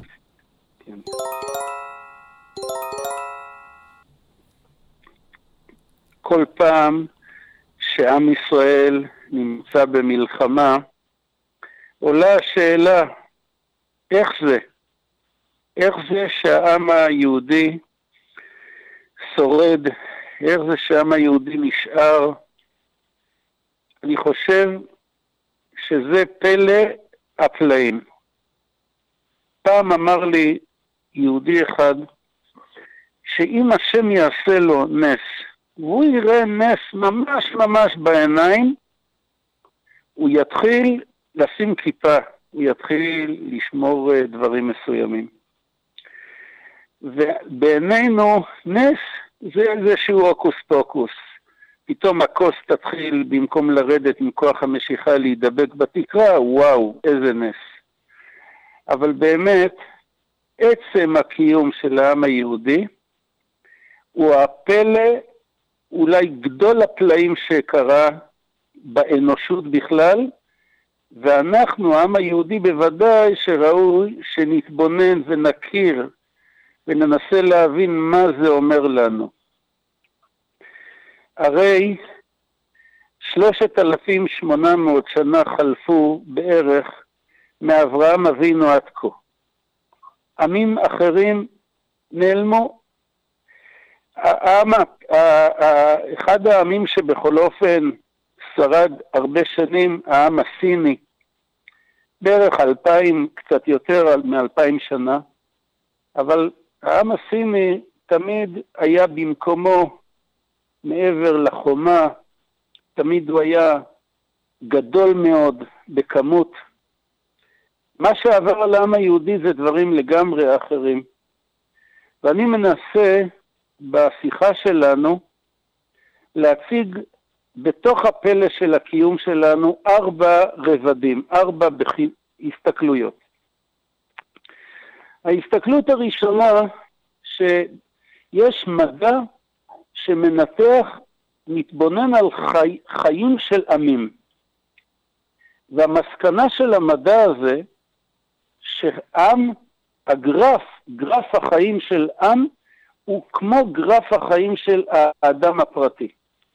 אצל האדם הפרטי הוא נולד, הוא קטן, הוא גדל, ימי הנעורים, ימי הבגרות, הוא לומד, הוא מתחתן, משפחה, מקצוע, הוא מתפרסם, הוא נמצא בשיא שלו, כן, תדמיינו גרף שעולה מקטן לגדול, אותו אדם נמצא בשיא שלו, בקריירה שלו, תקופה מסוימת, אבל לא לעולם חוסן, הוא מתבגר, הוא מזדקן, כוחותיו נחלשים, לאט לאט הוא יורד, אולי יוצא לפנסיה, אולי מפסיק עבודות, ובסופו של דבר הולך לעולמו. עם, ככה גם חיי עמים. מאז ומעולם זה היה הגרף שלהם. עלייה כזאת, מצב של בפסגה, ואחר כך ירידה. למשל, העם הפרסי עלה, תרם לאנושות את התרומה שלו, עשה מה שעשה, השפיע, ואחר כך נעלם. והעובדה שבעם ישראל הגרף הזה לא קיים, אז זה דבר שהוא פלא. אולי אני אקרא לכם כמה מילים שתורגמו מדבריו של הפילוסוף הרוסי ניקולאי ברדייב, 1936, בספרו משמעותה של ההיסטוריה. והוא אומר ככה, לפי הקריטריון המטריאליסטי, צריכה הייתה אומה זו, הכוונה לעם ישראל, מזמן לעבור מן העולם. קיומה הוא תופעה מסתורית ומופלאה. המעידה כי חיי אומה זו מתנהלים בכוח גזרה קדומה. אותו פילוסוף שאיננו יהודי, ניקולאי ברדייב, מבין שיש כאן פלא. בעיניו זו תופעה מסתורית, מופלאה הוא קורא לה. אין לו הסבר. אז בגלל שאין לו הסבר, הוא אומר, זה מתנהל בכוח גזרה קדומה. אנחנו בוודאי מבינים שמה המשמעות. המשמעות היא הבטחה אלוקית שמופיעה בהרבה מקומות בתנ"ך, למשל בויקרא, פרשת בחוקותיי, כתוב, ואב גם זאת, בהיותם בארץ אויביהם, לא מאסתים ולא גללתים, לכלותם. לעולם לא יהיה מצב של לכלותם, גם אם נקבל מכות מסוימות. לכלותם זה לא יקרה. וכן עוד הרבה, בהרבה מקומות בתנ"ך אפשר להביא עוד ראיות. אז עד כאן זה הפלא הראשון, שהחוקיות של העם היהודי שונה מהחוקיות של עמים אחרים, וזה לא מובן. אגב, אה, רק אני אספר בסיפור קטן, דוד של נשיא המדינה שלנו, הרצוג, דוד שלו קראו לו יעקב הרצוג, והוא נפגש אחרי מלחמת ששת הימים עם הפילוסוף הצרפתי ז'אן פול סארטר. והוא אמר לו, אתה, סארטר, אתה מבין ב- בהיסטוריה של העמים, במאבקים של עמים, איך אתה רואה את הסכסוך הישראלי-ערבי?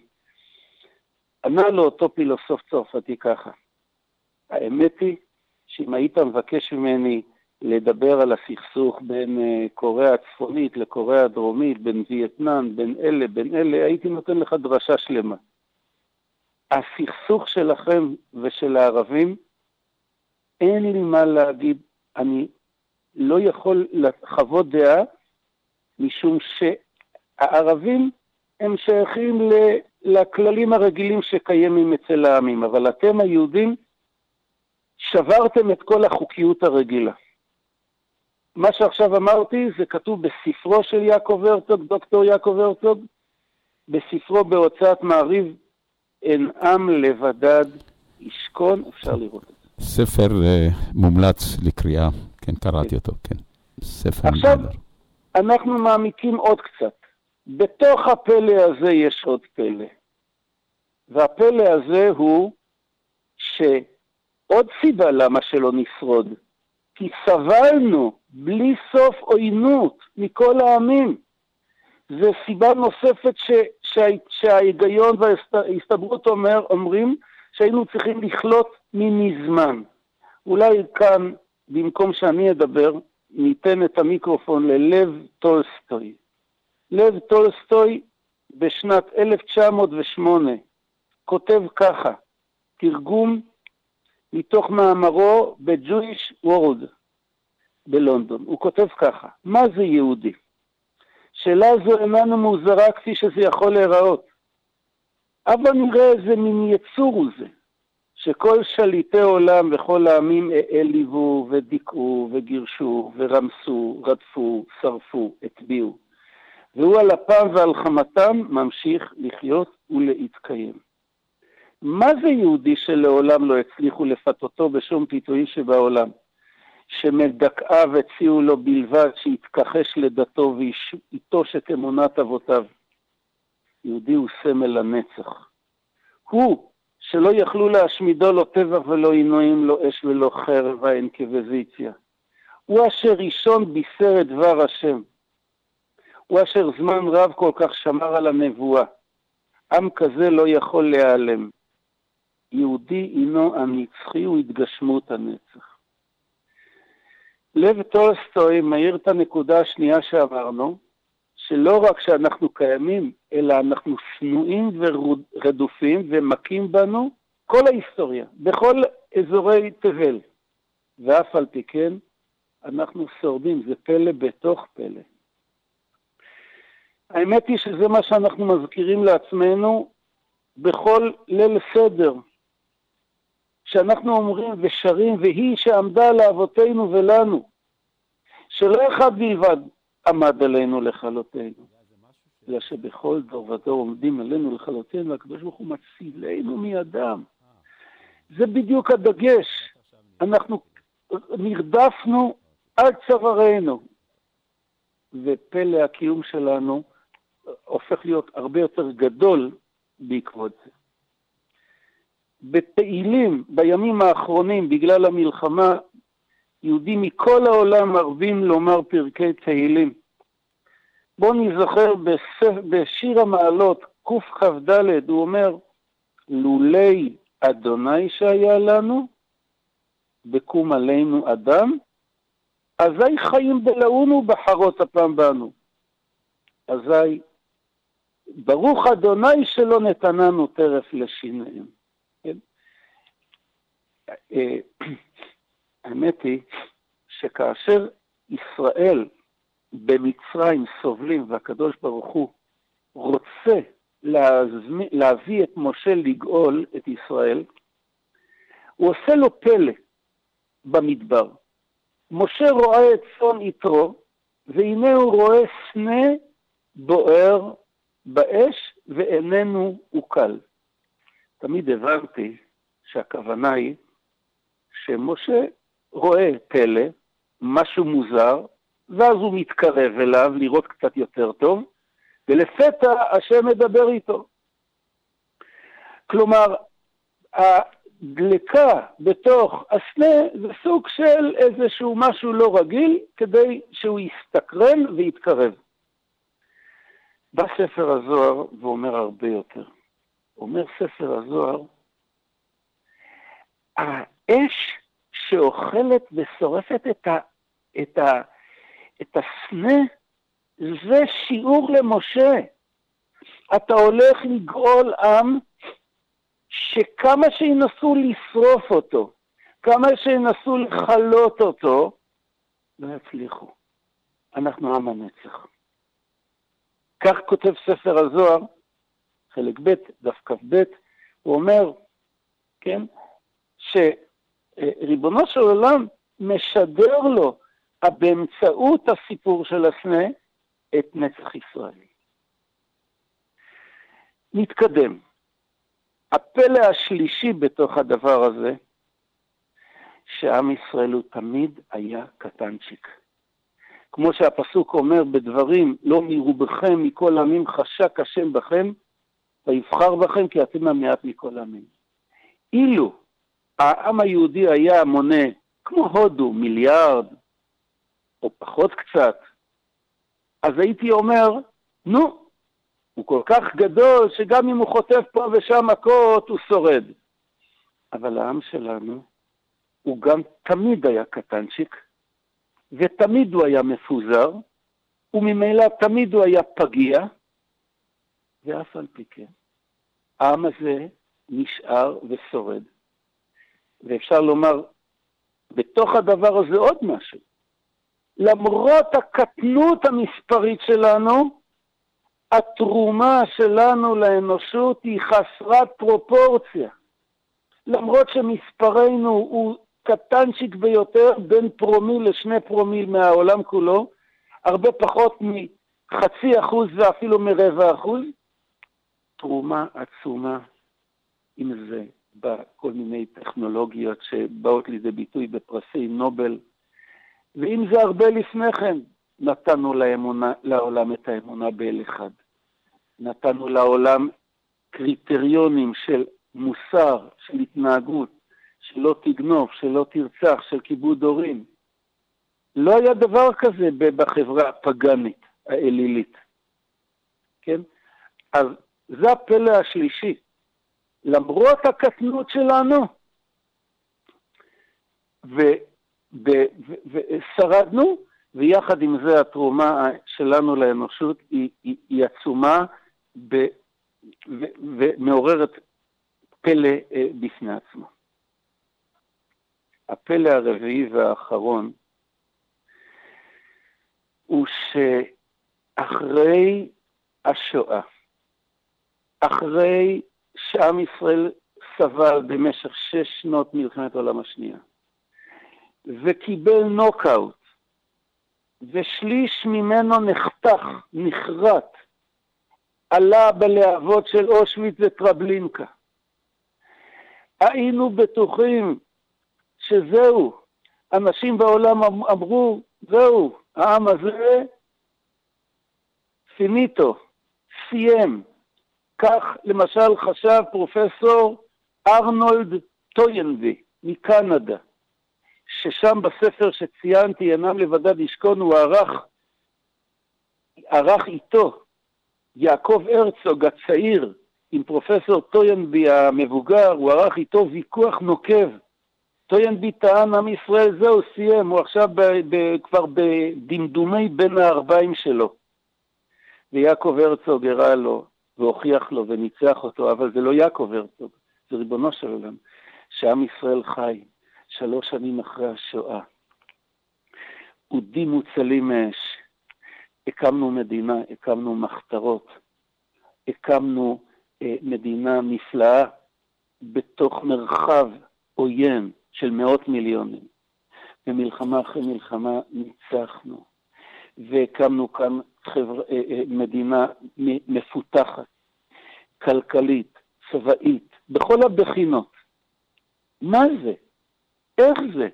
זה הפלא הרביעי, הרי מכה כזאת כמו במגרש האגרוף, אחרי נוקאוט כזה, גמרנו. לא, קמנו, התעוררנו, ובכוחות שלא חושב שיש הסבר הגיוני, הקמנו מדינה לתפארה. הסיכום של ארבעת הדברים האלה זה פלא שמעורר סימן שאלה ענק.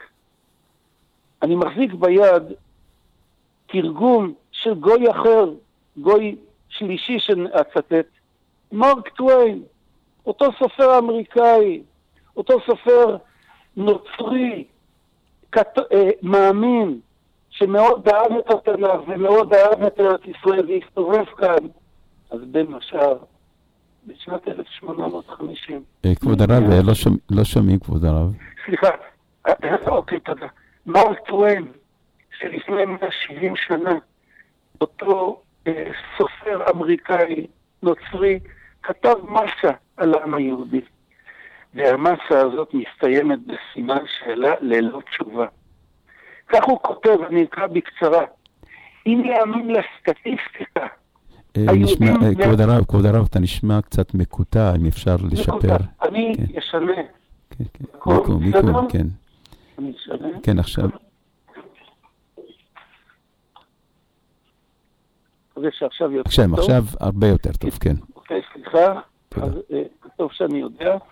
אז הוא אומר, אם להאמין לסטטיסטיקה, היהודים מהווים אחוז קטן ממספר האוכלוסייה העולם. היה טבעי איפה לא היינו שומעים עליו, אלא לעיתים רחוקות. אבל אנחנו שומעים עליהם, ושומעים עליהם תמיד. העם היהודי נכבד עלי אדמות, לא פחות מכל עם אחר, ערך קרב מפליא בכל, בעולם בכל התקופות, הוא נלחם בידיים כפותות מאחורי גבו. המצרים, הבבלים והפרסים קמו, מילאו את האדמה בקולות רעשים, לאחר מכן נבלו, הפכו למשהו מעולם הדמיונות ונגוזו. אחריהם באו היוונים והרומאים, הקימו שעון, שעון באלף, שעון גדול, וגם הם חלפו. והלכו להם. גם עמים אחרים התעוררו לפתע, אבל הרימו את אבוקתם, וגם היא כבתה. היהודי ראה את כולם, ניצח את כולם. ניצח מלשון גם נצח. כן. וכעת הינו מה שהיה, אינו מגלה סימני התנוונות, לא מחושי זקנה, לא תשישות איברים. ואף נפשו הערה, הפעילה ובעלת היוזמה לא נתקהתה. והוא מסכם, כולם הם בני תמותה חוץ מהיהודי. מהו סוד נצחיותו של היהודי ואין לו תשובה? יש לי דקה אחת לענות לו תשובה? שתי דקות יש. שתי דקות. כן. נגיד רק בקצרה, התשובה יכולה להיות מאוד ארוכה, אבל בקצרה. כמו שהדבורה חיה חודשיים, מלכת הדבורים חיה שנתיים, היינו בוויקיפדיה. והדבורים לא יכולים לעשות הפגנה למה המלכה יותר מהם, כי כל יצור מקבל את אורך החיים שלו לפי תפקידו. לדבורה יש תפקיד מסוים לאסוף צוף, להכין דבש, למלכה יש תפקידים נוספים מאוד חשובים, אז כל ריבונו של מעניק, גוזר חיים לכל חי, כמו שאמרנו בתפילות, וכל אחד מקבל את קצבת חייו. כל עם גם כן קיבל את קצבת חייו, כי הוא בא לעולם, עלה על הבמת ההי- ההיסטורית ותרם לאנושות משהו שהוא יכל לתת וירד. עם ישראל חי כי יש לנו הרבה מה לתרום לאנושות. אנחנו צריכים להאיר את האנושות, לרומם אותה, לתקן עולם במלכות שדי, לאמונה גדולה, למוסר נשגב. המלאכה הזאת היא רק בעיצומה. אנחנו באמצע. בורא עולם מעניק לנו את החיים לא כדי, כדי שיהיה לנו סבבה, אלא בגלל שהוא נתן לנו תפקיד, חובות, אתגרים. זה לא רק זכויות, זה בעיקר חובות. להמשיך להאיר באור המורשת שלנו את עצמנו ולהאיר את העולם כולו. יהי רצון שנמשיך, שיהיו הדברים להצלחת חיילינו, אמן.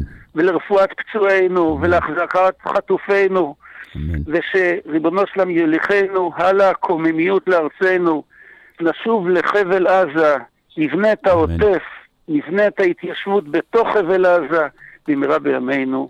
אמן. אמן, אמן. תודה, תודה, כבוד הרב. שבת שלום. עכשיו נשמיע את השיר שומר ישראל. תודה, שבת שלום, כל טוב. כל טוב.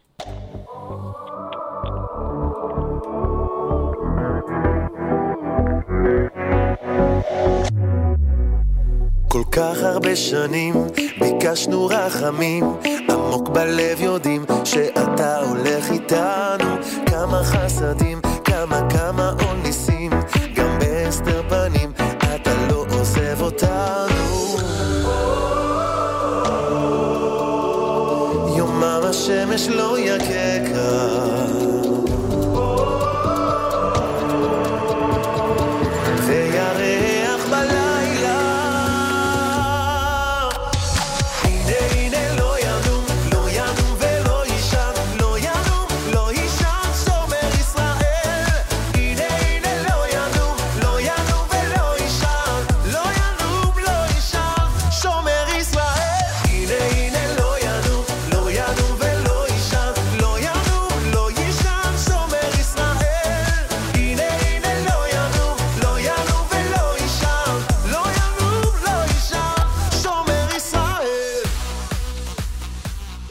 מאזינים יקרים, אה, תוכניתנו לך דודי הגיעה לסיומה. הדלקת נרות שבת, אה, פרשת תולדות באריאל, כניסת שבת ב-4 ו-20, ירושלים ב-3.58 דקות, אה, בתל אביב 4.22 דקות, חיפה ב-4 ו-7 דקות, צאת השבת באריאל 5 ו-16 דקות, ירושלים 5 ו-17 דקות, תל אביב 5 ו-18 דקות, בחיפה 5 ו-16 דקות. נשוב בתוכנית נוספת של לך דודי ביום שישי הבא, אחריי דניאל כוכבי בתוכניתו באנו לעשות שמח, המשך האזנה נעימה. עם ישראל, עם הנצח, בעזרת השם ינצח. שבת שלום ומבורך.